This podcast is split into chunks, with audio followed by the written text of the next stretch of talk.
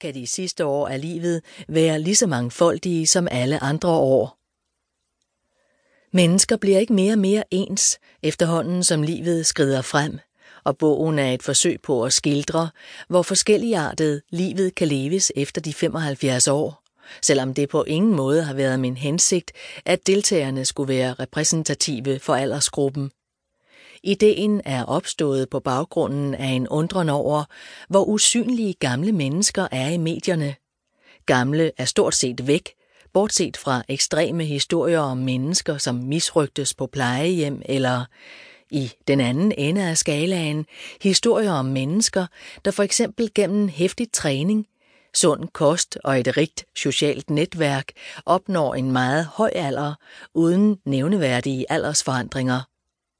Fraværende er historier om såkaldte almindelige mennesker, der som følge af høj alder har oplevet nogle fysiske, psykiske og sociale forandringer, men har lært at leve med dem på forskellige måder. Disse nye livsstrategier eller måder at være i verden på, er blandt andet det, jeg har ønsket at afdække. Der er altså ikke tale om en bog med hopla gamle, som lever livet helt upåvirket af deres alder, eller er særdeles optaget af at fremstå yngre end deres kronologiske alder signalerer. Aldring er forbundet med forandringer og tab, som i begyndelsen kan manifestere sig fredeligt, ved at det bliver sværere og sværere at læse uden briller, men før eller senere vil resultere i irreversible forandringer, der kan manifestere sig forskelligt, men overordnet set vil resultere i kropslige og mentale forfald. Ved at fornægte dette går vi måske glip af muligheden for at foretage nogle af de justeringer, som kunne gøre det lettere at blive gammel, både på individ- og samfundsniveau. Bogen består af ni fortællinger om at blive gammel. Deltagerne bliver opfordret til at fortælle frit om deres oplevelser, og der har været rigeligt at tage af. Jeg har følt mig beriget og ydmyg efter hver eneste samtale. For at uddybe forståelsen af livet som gammel og for at skabe et rigtigt portræt er fortællingerne ledsaget af fotografier taget af fotografen Sofie Amalie Klogart.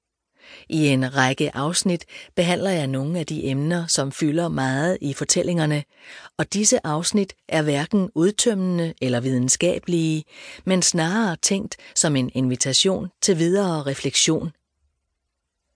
Jeg skylder en stor tak til de 10 mennesker, som indvilligede i at dele et stykke af deres livshistorie med mig og lade sig fotografere i situationer, der betyder noget for dem.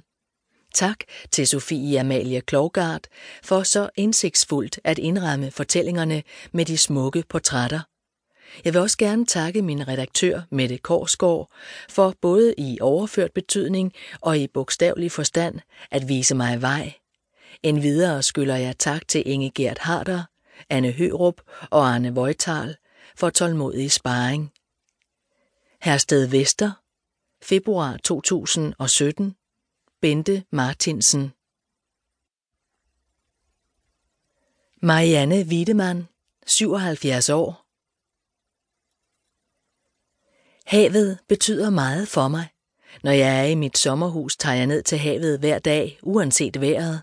Og hvis vejret er nogenlunde, går jeg en tur på stranden.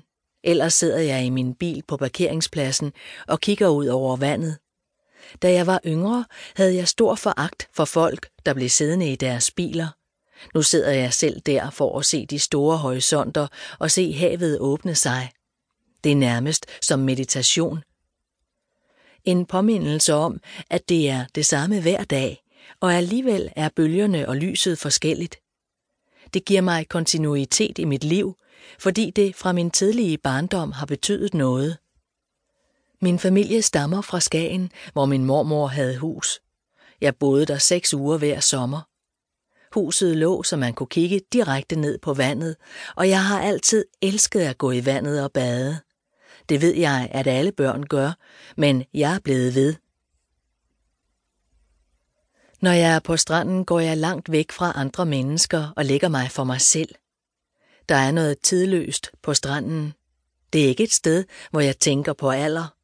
Når jeg ligger og mærker solen på huden og hører lyden af bølgerne eller svømmer, så er det et tidløst univers, og kun hvis jeg skal rejse mig hurtigt.